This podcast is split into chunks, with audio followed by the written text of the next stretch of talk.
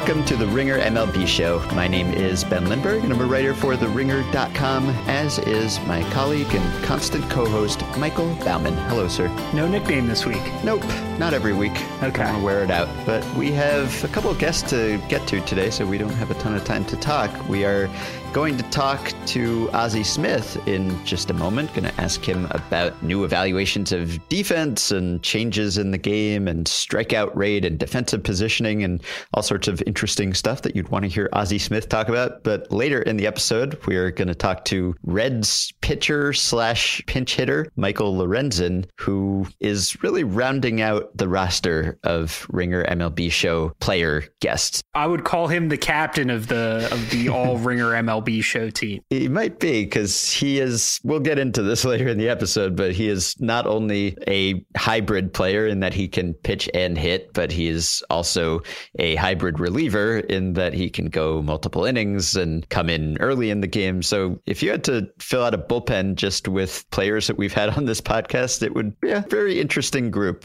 I don't know what it would project to do exactly. I think it'd be probably It'd be a pretty good. yeah, pretty shut down pen with Perkins, Breslow, Yeah. Grant Dayton. Well, I mean, yeah, Davinsky. Craig Breslow. Lorenzen, it's also worth noting, played for a big time college baseball program. So That's right. The same one interesting. that uh, Davinsky did. yeah, it's true. We're going to have the entire 2011 Cal State Fullerton Titans on the show by by the end of the month. Uh, We don't always go for the superstars on this show. Sometimes we do. Ozzie Smith, for one, is a Hall of Famer. Right. But Our first Hall of Famer on the show, and he's not the guest we're most excited for, which I think is is very on brand for us.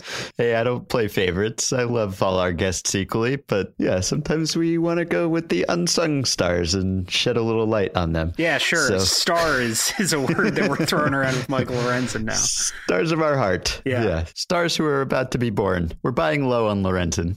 And who knows, maybe stars someday soon, the way the Reds are playing. So let's get to that first guest and welcome in Ozzie. Swing and a one hop shot. Diving play by Ozzie. Long throw, you wouldn't believe it.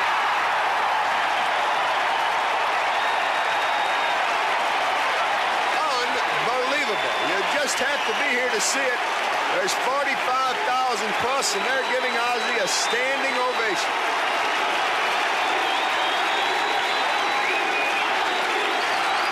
He must have dived 10 feet to catch that ball. Then righted himself and threw him out. He is unbelievable.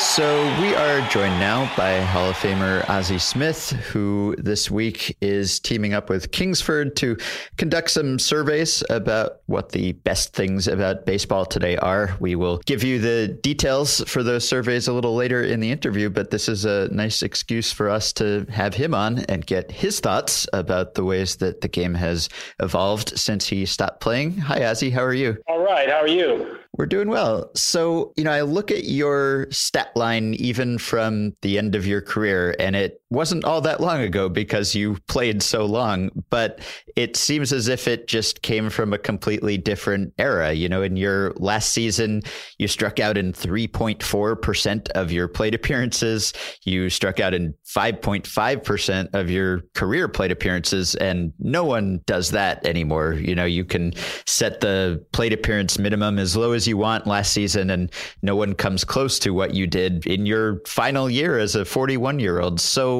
do you think that that has more to do with the evolution of hitters or the evolution of pitchers? In other words, are pitchers just hard to hit today? And even if you were transported into today's game, you would be striking out a lot too? Or does it mostly reflect a difference in hitters' approach at the plate and the fact that they're not trying to avoid strikeouts anymore? Well, you know, I think today that's part of where the game is, a little bit different. You know, the guys are taking the same swing 0 and 2 as they're taking 1 and 0. You know, so from that standpoint is the reason I think that you you, you have guys striking out more along with the fact that guys are throwing over 100 miles per hour. Uh, those two things coupled together means that, you know, you're going to have a lot more strikeouts, but you know, when balls are hit now, they certainly go a lot further because guys are throwing a lot harder. Right. So, do you think that that is a good or bad thing, at least from the player's perspective? In other words, you know, do you look back and say, well, guys aren't playing the right way because they're not trying to make contact with two strikes? Or do you say this is smart because you know strikeouts aren't a good thing but they also don't hurt that much if they go hand in hand with walks and home runs and the other things that they are kind of moving in tandem with today? So do you see it as a, a smart thing by teams and, and hitters to not choke up? Well, i see it as a generational thing you know, for us when we were growing up, it was all about um, if you the only way that you can put pressure on the defense is to put the ball in play. And when you had two strikes on you, you were always told to choke up and, and put the ball in play because that gave you the best chance at getting on base. And if you get on base, you have a chance to score. And um, that was the thought process. Today, I think it's all about being able to hit that ball out of the ballpark. It's always been an offensive oriented game, but we know the importance of defense. And um, I came up at a time when we knew that if we caught and threw the ball better and more consistently than the other team over the long haul of a 162 game schedule, we were going to win more games. And that was a that was a philosophy that I think that was held by uh, our generation of players. Now, I was just looking at the the team stats for your three uh, pennant winning Cardinals teams. And like a team like that just couldn't exist today. It's not only the the high contact, you know, Jack Clark really was the the only power hitter, but you guys, you know, you guys were stealing a couple hundred bases a year. You know, Vince Coleman was stealing 100 bases a year on his own. And so I think there's there's not really a whole lot of debate about whether or not today's approach is better for winning the game, but I'm curious what you think about that kind of approach versus the game as it was played in the 80s just as an entertainment product. Well, you know, here again, I, I it, it certainly was about entertaining, but we knew as a team that that's the way that we had to play it because we played in a very spacious stadium. So there were certain things that had to be done and done consistently if we were going to give our chance ourselves the best chance of winning. Uh, we knew that we had to have guys who could could run. The way that you put pressure on the defense is to put the ball in play. And in the 80s, we knew that when we played teams like the the Mets, who were a great offensive team, they had great pitching and stuff. The only way that we were going to beat them, and we knew that we could beat them, that if we if the pitcher kept the game close, that from a defensive standpoint, that was going to be our our entree into winning and beating them on a consistent basis, and that's basically what we did. We caught and threw the baseball more consistently and, and better. And when the game was tight, nine times out of ten, we won those close games. And why do you think it is that pitchers throw so much harder today? Is it training techniques? Is it guys just being selected for their ability to throw hard, or is it just sort of the general evolution of athleticism in sports? Yeah, it's just the evolution, I think, that we've gotten to this point. And um, to piggyback on that a little bit, you know, you look at the shortstop position, same thing. You know, the kids are much bigger, much stronger, and expected to present a lot more offense than we did as prototypical shortstops back in the the 70s and 80s. So uh, it's a, it's an evolution of the game. I think that um, you know the thought process is a little bit different. They're willing to forego defense for a guy being able to hit the ball out of the ballpark, and I think that that that, that had a lot to do with uh, people like Cal Ripken and Troy Tulowitzki proving that they had the the hands and the ability to play shortstop and present the the team with a lot more offense. So um, the, the game has kind of gone in that direction. Uh, I don't know if it's ever going to change back. I think the importance of, of good defense is always there. That's the thing that's going to put your offense in position to win. So that's always going to be needed. And I think that over the long haul, the team that does that more consistently is the team that's going to uh, probably win a, win a world championship. And one of the hallmarks of the game over the past couple years has been this great group of young shortstops with you know guys like Lindor and Corey Seager. Just this afternoon, I'm going to go work on a story about Andrew Andrelton Simmons. So, do you have a favorite of that crop of young shortstops? And what do you think about about Simmons as a defender? You know, as maybe a successor to to you as best defensive shortstop ever. Well, you know, I um, I played with Terry Pendleton, who um, was a coach down in Atlanta who had told me about Andrelton Simmons. And over the last five years, I've had a chance uh, through the Gold Glove Awards in New York to present Andrelton Simmons, Alcides Escobar, Francisco Lindor, Brandon Crawford, all of those guys. And they're all very unique in the way that they go about their their their business. They're very important to their teams. I don't know if I have a favorite, you know, because each one is different in, in, in the, the way that they, they go about their business. But they're very, very talented. They're guys that have very sure hands. They're very, very good offensive players. And when you can ha- when you can combine that with a sure-handed guy who doesn't necessarily have all the range, but they they had they're sure-handed. It gives a pitcher the confidence that he knows that if he gets a ground ball, he can get an out, as opposed to a pitcher standing out there thinking or feeling that he has to strike everybody out. And I think that when you look at San Francisco, certainly, I think that's been one of the steadying forces. Brandon Crawford there in the middle, and and in Kansas City with uh, with Alcides Escobar, giving them that confidence up the middle that they need. Um, and that's one of the reasons that they've they've been as consistent as they have. Mm-hmm. And in theory, at least, the increased strikeout rate means fewer balls in play, which means that we get fewer chances to watch those guys make spectacular plays. So I guess that's the the downside. Even if it's a smart offensive tactic, you know, if you were playing today, you'd have fewer opportunities to make defensive plays. And in that sense, I guess we're yeah, being deprived of potential highlights. Yeah, sure. If you if you get more strikeouts, then you certainly don't have the the the opportunities. But um, you know, these guys when they do get the opportunities, they are they're taking advantage of it. And balls that get put in play just because there's so much data out there, teams are shifting more. I'm you know wondering as someone who made his living on range and being able to get to balls like that, what do you think of the shift? Well, I don't know. It, it, to me, uh, we never played. We, we never played that way. You know, either you you had the range to to cover it, but I think it speaks more to the offense than it does to the defense because uh, as a as an offensive player, to see to look up and see all of the players on one side of the field, which leaves the other side of the field open, then I've got to do everything that I possibly can to get the ball to that side of the field because it's it's free. It's it's open. If I can hit a ball that way or learn to hit a ball that way, um, it, it makes the game much easier for me. But uh, we don't seem to have players that are willing to to to make the commitment to learn to hit the ball the other way when they do that because the only way that that's going to change is that you got to show them that you can hit the ball the other way and I, I haven't seen anybody that, that's done that consistently. Yeah, and maybe that goes hand in hand with the swinging hard and the trying to hit for power. Maybe it's it's tough to have that kind of bat control where you can sort of aim the ball toward a, a certain side of the field.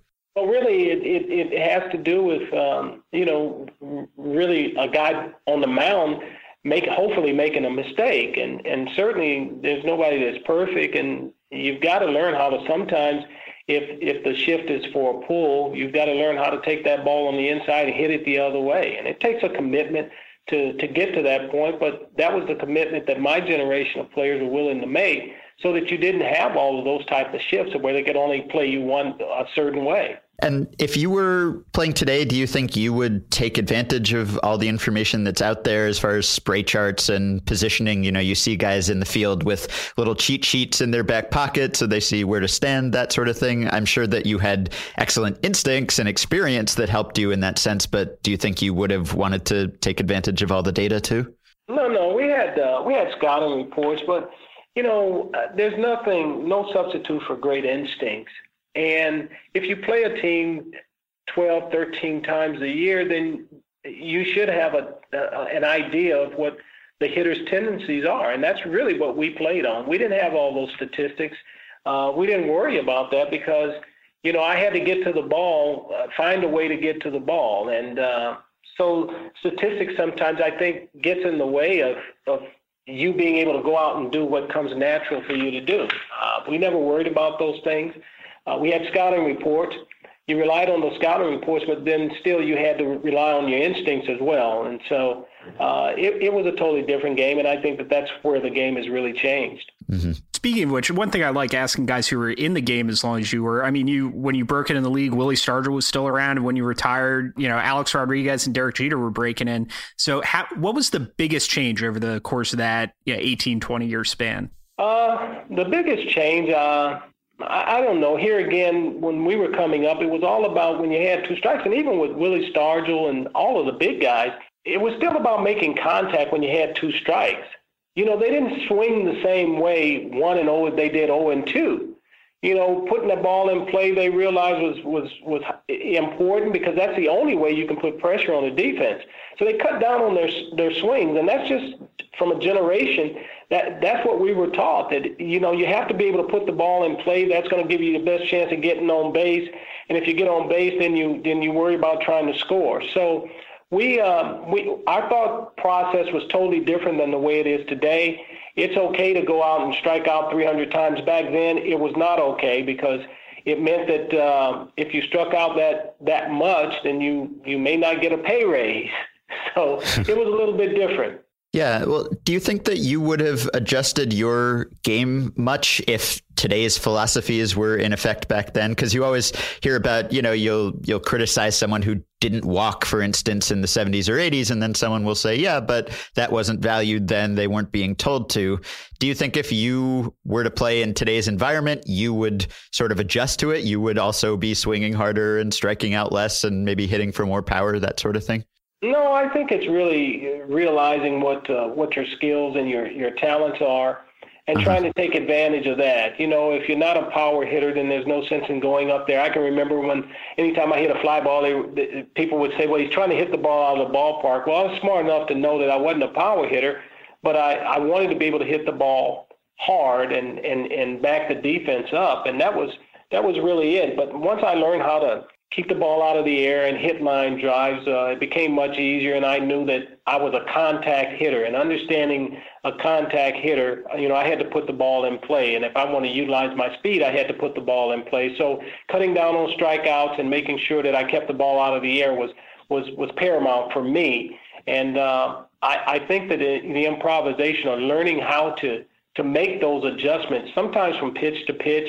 Um, from at bat to at bat was was what we prided ourselves on, and I'm not so sure that they pride themselves on that same thing today. And we've mentioned a bit the evolution of positioning and the fact that there are fewer balls in play today. And defense is definitely still extremely important. But do you think that it's possible to sort of hide a subpar defender more easily than you might have been able to in the past? You know, we, we see a lot of middle infielders now who are really big and maybe in the past they would have made a, they would have played a different position. But, you know, at least today you have the advantage of being able to position them a little bit better, maybe, and there are fewer balls in play to begin with. So maybe it hurts you a little less to have a, a bad defender in some cases. Well, no, I, I, I think that, you know, when you talk about trying to get guys in the line, I think the Chicago Cubs have that, that challenge with Schwarber, who's not uh-huh. a good defensive player, but a great offensive player. It's, it's the challenge of being able to find a spot for him to be able to play on an everyday basis if you're going to get him in the lineup. So that I mean that to me is the, the, the real challenge to find guys who can can do both. You know, you you want to be able to put nine players out there who are both good defensive players and, and great offensive players. Unfortunately, that you know doesn't happen that often. But you want as many of those guys out there with high baseball IQs as as you can find. And and the teams that are successful are able to find guys with pretty high baseball IQs who have the ability to make the adjustments that they have to make to to make themselves successful and, and consequently make make the team more successful. Mm-hmm. And what do you think of the evolution of the measurement of defense? Obviously, when you were playing, it was errors and fielding percentage, and you know you looked great by those metrics, and you look great by the newer metrics too. But the switch to UZR and DRS, and now Statcast, are you interested in that stuff? Are you excited about it? Is it overload for you? Not really, because the bottom line is either I caught it or I didn't. I made the play or I didn't make the play. And so, you know, I never got caught up in, in, in that. I think that it can help you from a bargaining standpoint, a negotiation when you go mm-hmm. in to do, to do, um, to do a contract. But for the most part, it's just about being able to, to, to make the play when the play comes to you. Uh, either you did it or you didn't. And the game was complicated enough when you're running up there trying to face guys who are throwing sliders and curveballs and changeups and, and stuff. Mm-hmm. So statistically, I, I we didn't get caught up in that. Yeah, well, of course, you know, you also got to many more balls and had the opportunity to make many more plays, which is something that doesn't necessarily show up in, say, errors or fielding percentage. A guy might make more errors because he's getting to more balls. That's right. Well, you know, here again, I, I think that speaks to my pitching staff as well you know, our pitcher is going to be much more effective when he realizes that he can pitch to to contact rather than having to strike a guy out. And there's nothing greater than being able to go out there and do what you get paid to do, and and that's to to run the ball down. And I had a lot of pitchers who understood um, the importance of, of being able to, to get a ground ball when he needed a ground ball and and I'd like to think that psychologically I helped them by being out there. And sometimes winning is much more than getting a big hit or making a great play. It's about being able to help that pitcher psychologically. Me at 65 to 70 percent may be better psychologically to my pitching staff than somebody else who may be 100 percent. So I took a lot of pride in that and I wanted to be that guy that when they look back there, they said, hey, you know, have him hit it to Ozzie. That was, you know, I took a lot of pride in that, and uh, I never uh, took that for granted. My last question is uh, a little less analytical. What do you like watching baseball nowadays? You know, when you're just sitting on your couch watching a game, are you still plugged in, you know, like trying to to see if the pitcher's tipping pitches or have you been able to like turn off that, you know, that analytical side of your brain when you're watching the game? That never goes away. When you compete uh, for as many years as we competed, that type of thing never goes away. When you sit down and you you you look for the little things that you did when you played, you know whether or not a guy's turning his his foot in or whether he's got it turned out, whether or not he's going home, whether or not guys are making the adjustments at home plate with two strikes, making sure they cut down on it. When you see those things, uh, those are the players that you know are going to have longevity and are or high uh, IQ baseball players. That, that's what that's what we're in search of. Or I'm in search of when I'm sitting down watching a game, watching a guy who doesn't necessarily have to be coached, but has an idea of the things that he has to do that's going to make him successful and uh, in return make help the team become more successful. And if you're you're searching for that guy, I know you said you didn't have a, a favorite one of the young shortstops, but there is there a name that comes to mind, a guy who's getting those edges? Well, I, I think that you, you see Alcides Escobar, you see um, Francisco Lindor. Brandon Crawford is certainly one of those players that, that, that does that. And Andrelton Simmons, I, I think he's still a little green as far as offense is concerned, but defensively, you know, he's he's making those adjustments. You can see that these guys also study their scouting reports and and their positioning is is very very good. And you know that has a lot to do with their scouting too. You know, as to how they position themselves, but you still have to have some athletic ability and some ability to improvise to still be effective out there in the field. And uh, I know that you are already tweeting out a, a, survey that people can respond to from your own Twitter account, STL Wizard. But can you tell us where else people can participate in uh, weighing in on some of the things we've been talking about? Well, if you want to join in the conversation about submitting that the, the best at baseball, whether it's good or bad, what you think is good or bad about the game. You hashtag best of baseball for a chance to win a VIP trip to the 2017 All-Star game. And you get to go to the home run derby and, and get to see all your, your favorite players up close. Mm-hmm.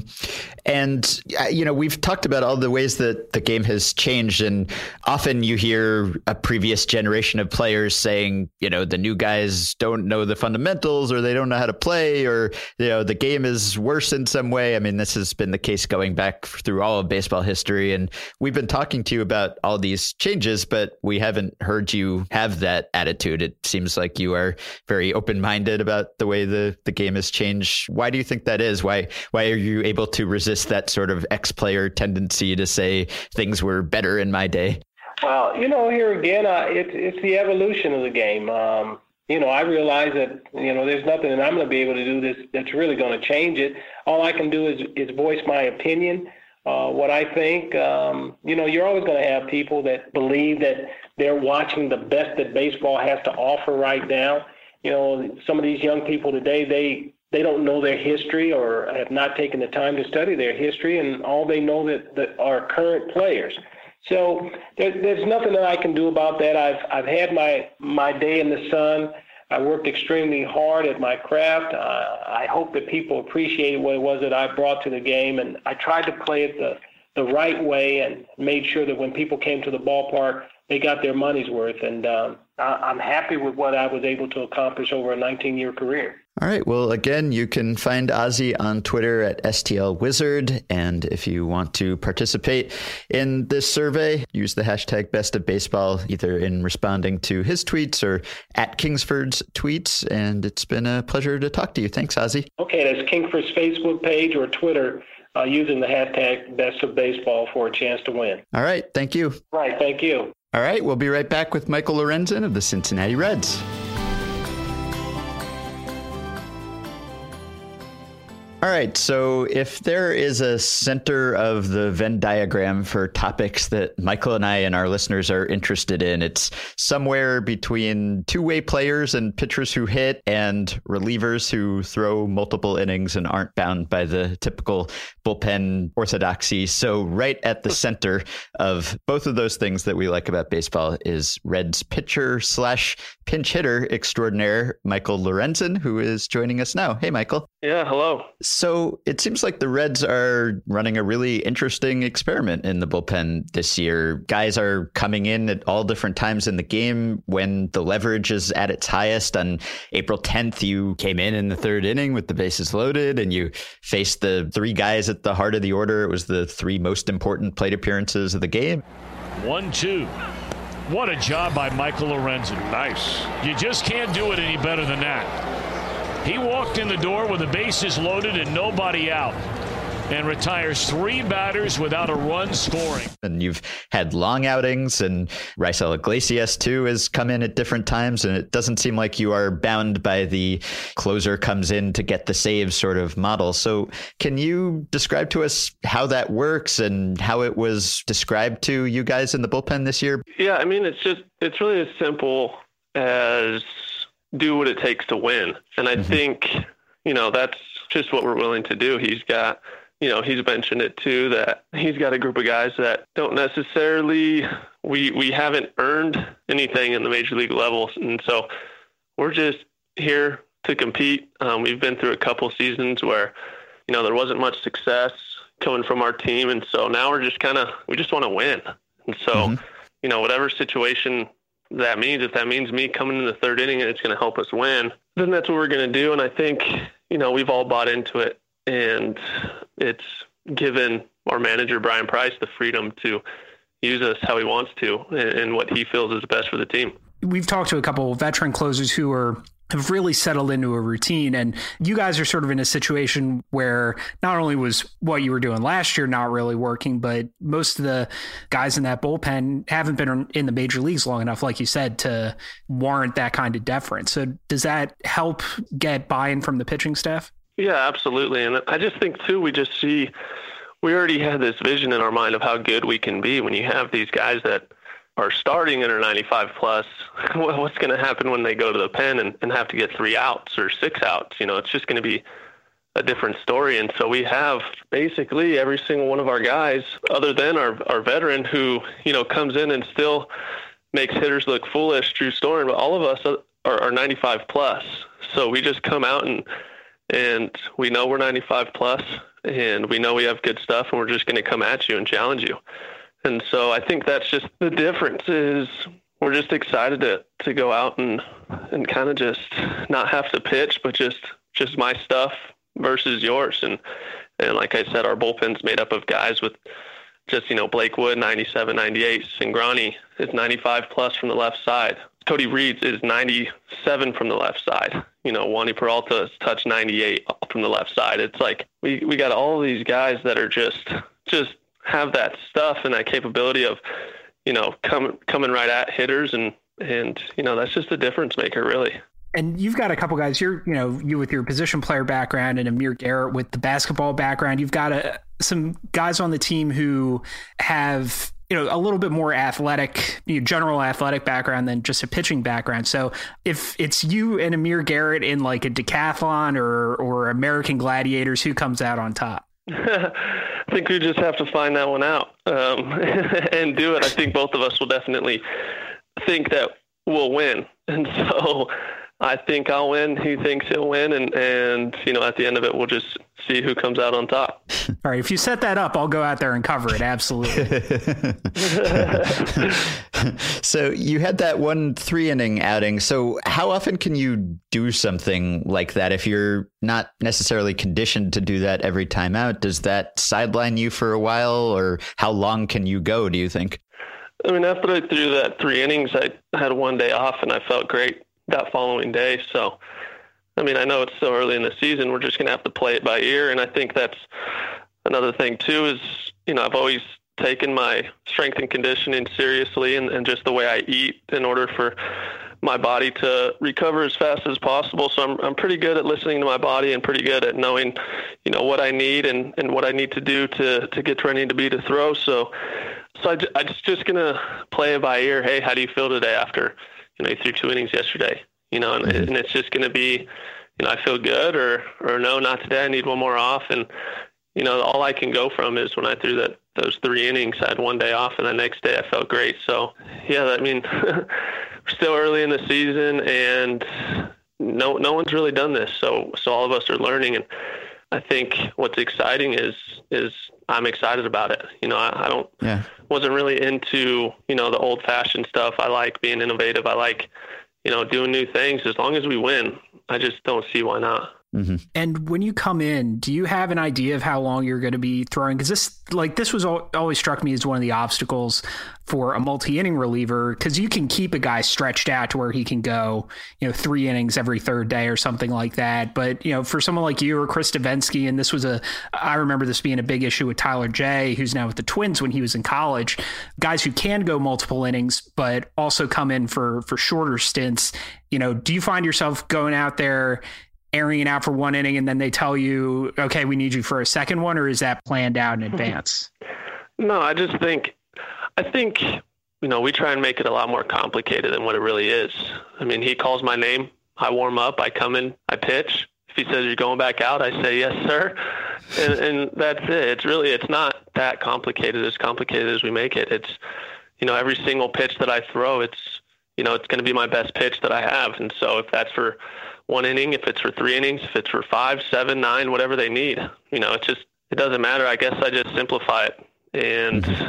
you know do what I'm supposed to do. I'm a baseball player, so it's just we make all these things up, and it's like, man, in college or in high school, I would have done it all, any day, but now that I'm in pro ball, it just gets different for some reason, and you know that's that's not where I'm at. I, I just simplify it, and I play the game, and I play the game to win, and I play the game to you know get the most out of who I am. So and it's as mm-hmm. simple as that. And another thing that's very easy to like about the Reds pitching staff is that as we speak, you guys have been the fastest working pitching staff in baseball. So you've averaged 22.1 seconds between pitches, which is the fastest rate of any team. Is that also a, a conscious strategy or is that just something that's happened? I think it's something that's happened as as I've mentioned previously is just we're challenging guys. And so we get the ball, we step on the rubber and we say try and hit this, you know, and then get the ball back, we step on the rubber, we say okay, try and hit this. And you know, it just it just comes with the mentality of, you know, we're just going to continue to challenge you and challenge you and challenge you. And you know, if we, if we continue with that approach more times than not, we're going to come out on top. And and I just think that's led to, I guess, quicker times between pitches. So speaking of things that are different in the big leagues for the first time, you know, compared to college or high school, you know, you were a two-way player and the best players usually are two-way players at amateur at the amateur level. You know, in college you played with JD Davis who also went both ways and is now in the Astros system. So coming into pro ball, how much of a say did you have in uh, whether you were a pitcher or an outfielder and was that weird concentrating only on pitching through most of your minor league career? Yeah, it was it was definitely different. I didn't want to get drafted as a pitcher, and I almost didn't pitch my junior year because of it. But the team needed me, and I said, "All right, I'll do it." And the Reds called, I think the day before the draft, and said, you know, they wanted to put me on the fast track to the big leagues as a as a pitcher. So it was kind of hard to turn that down. Um, they said, you know, it's still up in the air. You know, we'll still come back and revisit whether or not we want you to play center field and I think what they saw out of me that first half of a season after I signed was, you know, they saw the athleticism and, and all the pitching coaches were, were saying that they needed to turn me into a starter because they thought that I was picking up stuff really fast. And so we tried that out and that was, that was definitely different focusing on just pitching because at Cal State Fullerton we called the we called the pitchers the kickers of you know like a kicker of the football team. They don't do anything. They're unathletic, and so it, it was tough for me to to become one of those. So now every time I go back to Cal State Fullerton, they call me a kicker. And you had some good pitchers on that team your junior year, though, with uh, Eshelman and Garza. And... Eshelman and Garza and some other good ones. But Yeah, so it, was tough, and then I just decided, hey, if I'm going to do this, I'm going to do it, you know, to the best of my ability, and and you know, just been trying to get better each and every day, and, and I think you see the progress every year. So what goes along with that is you didn't really hit at all throughout the minor leagues. Yeah, I think 50 plate appearances over parts of four seasons in the minors. And one thing we talk about with hitter development is it's just really important to get those game reps in, uh, particularly in your early 20s. So do you find yourself playing catch up from a from a hitter's perspective when you're called on to to pinch hit late in the game, or how does that how has that affected your development as a hitter? Yeah, I mean it's just college sliders are a lot different than big league sliders. Um, so, you know, I, I guess that's the difference is is that. But I guess playing catch with pitchers every single day kind of helps you recognize the spin and and stuff like that. But you know, I think it, it, hasn't been too bad. It hasn't been too bad, really. I've been feeling good at the plate. I've been feeling good. You know, I hit in the cage and stuff. But I did, I did have to take like two years off of just swinging, just so you know, I didn't. I wanted just to buy into being a pitcher. I didn't want that position player or that that hope to be a position player again to creep up. So I just kind of cut that out. And then once I got to the to the big leagues, you know, I started hitting a little bit more, and then you know he told me he was going to use me as a pinch hitter, so I've been taking it a lot more seriously. And yeah, I, everything feels good though. Everything feels great. Batting practice feels great. I'm seeing the ball um, nice, but yeah, it's just big league sliders are a lot different, like I said, than college sliders. So it's just the adjusting, you know, getting your eyes right and your timing right, and yeah. But I think I think I'm right there. Yeah, and so you hit a home run last year that was one of the most emotional moments of the Reds season. It came at a difficult time for you. You just lost your father, and then you came back and hit this home run. And then this month, you did it again, this time as a pinch hitter. So Michael Lorenzen going to be used as a pinch hitter. This ball is in the air to straightaway center field. Racing back is Herrera. How about that? The Reds a year ago, the only team in the league that did not have a pinch hit home run.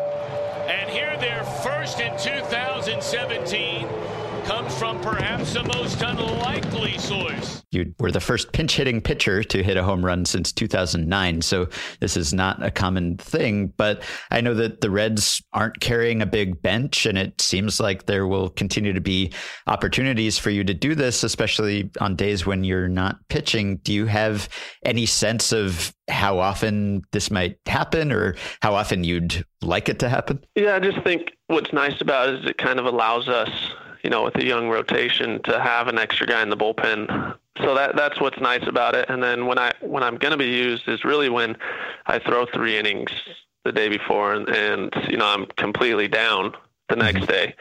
Then he'll just have me in the dugout, ready to come in and pinch hit if if he needs an early pinch hit. And generally, I'll be the first guy off the bench, you know, early in the game, just so he doesn't have to burn a position player, just in case something happens later on in the game. So you know, it's I'm I usually know when it's going to happen, and it's been fun. And however much he wants to use me, I'm I'm available. And I think that's one thing I've I wanted to make clear is that I am open to this. I do want to do it. You know, I'm going to work hard at it, and I'm going to do a good job. So I think they have confidence confidence in me, and and yeah, it's exciting. Mm-hmm. And as you know from being a pitcher, pitchers tend to get pitched differently when they're in the batter's box. You know, guys will throw more fastballs or they'll just pound the strike zone more because they're not as afraid of the hitter doing damage. So that can change when you get a reputation as a really good hitter. You know, someone like Madison Bumgarner, for instance, gets pitched more like a hitter than a pitcher now.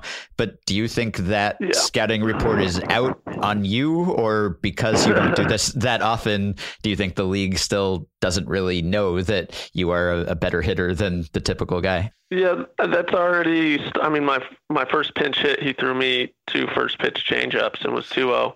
Uh-huh. Then he threw me a fastball that I fouled back and it was 2-1. Then he threw me another changeup and it was 3-1 and then had to throw me a fastball. So I mean, I've already been pitched like that against you know the Brewers. He threw me first pitch slider, second pitch fastball, and then I was 2-0.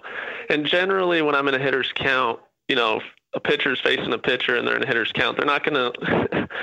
It's it's just they're going to come at you with the fastball, and so I think that's really what the what the plan is. Is every time I'm in a hitter's count, I'm going to hunt the fastball, and you know it's my job, you know, not to miss it. Mm-hmm. And when it comes to either this sort of innovative bullpen use or using you as a pinch hitter, has Bryan pitched it to you kind of as, hey, we're going to break the mold, we're going to do something experimental that no one else is trying? Or is it really simpler than that? Just, hey, you're a good hitter, so we're going to use you as a hitter? Yeah, it's it's you're a good hitter. We see that you work at it, and you know, I think they just see the at bats, the quality of at bats, and so I think that's where it's not just like I'm up there swinging, and and I think they they see when I'm up there, I take a hitter's approach, and and so they can trust it, and that gives them the confidence. But it, yeah, it's just it's really as simple as you can you can hit. I know the scouting director has been telling them that you know I can I can do it and has been reassuring them that you know I I have the capability of doing it since he scouted me all through college. Um, mm-hmm and so I think he's played a played a role in it as well. But yeah, he just approached me. Uh, you know, you tell me to do something, I'm going to do it to the best of my ability, and I think they know that. So when they told me, you know, hey, we want you to hit, they knew that I was gonna I was to be ready to do it. Mm-hmm. And could you imagine playing a position in the field at any point? Or, I mean, I know that you're kind of too valuable as a pitcher to, to jeopardize that, but we've seen occasionally someone try to do it. So has there been any discussion or temptation? Yeah. So I think that's, that's a little different with me is, you know, most guys that, you know, are two way type players are, you know, they're a really good pitcher and you know they they can hit for power but you know they don't look like a hitter up there or mm-hmm. you know they're they can't they would never be able to play a position or you know they're slow and they don't know how to run bases and so i think that's just the difference with me is you know if, if my strong suit was playing center field or playing you know i played right field some my my freshman year and then ended up winning the job in center field for the next you know my the rest of my freshman sophomore junior year and so you know defense was you know where i was the best at. That was the best part of my game. And so, you know, I can play defense and I can run the bases and, you know, I can hit. And so I, I think they're a little bit more, more, you know, flexible with me since we have only four bench guys. If something were to, yeah. were to happen and they need me in the, in, in the field, they're not going to be, afraid to put me out there. Mm-hmm. And then I guess just lastly, is the day to day preparation much different for you than it is for the other pitchers? Like, are you taking a lot of extra BP or working in the cage or shagging more flies or anything like that? Yeah, I mean, I've always it's it's the same stuff as a pitcher, so everything's the same. And then I do when I would shag, anyways. I would always kind of it's called power shagging and and get mm-hmm. some reads in the outfield, anyways, just because it was fun to me.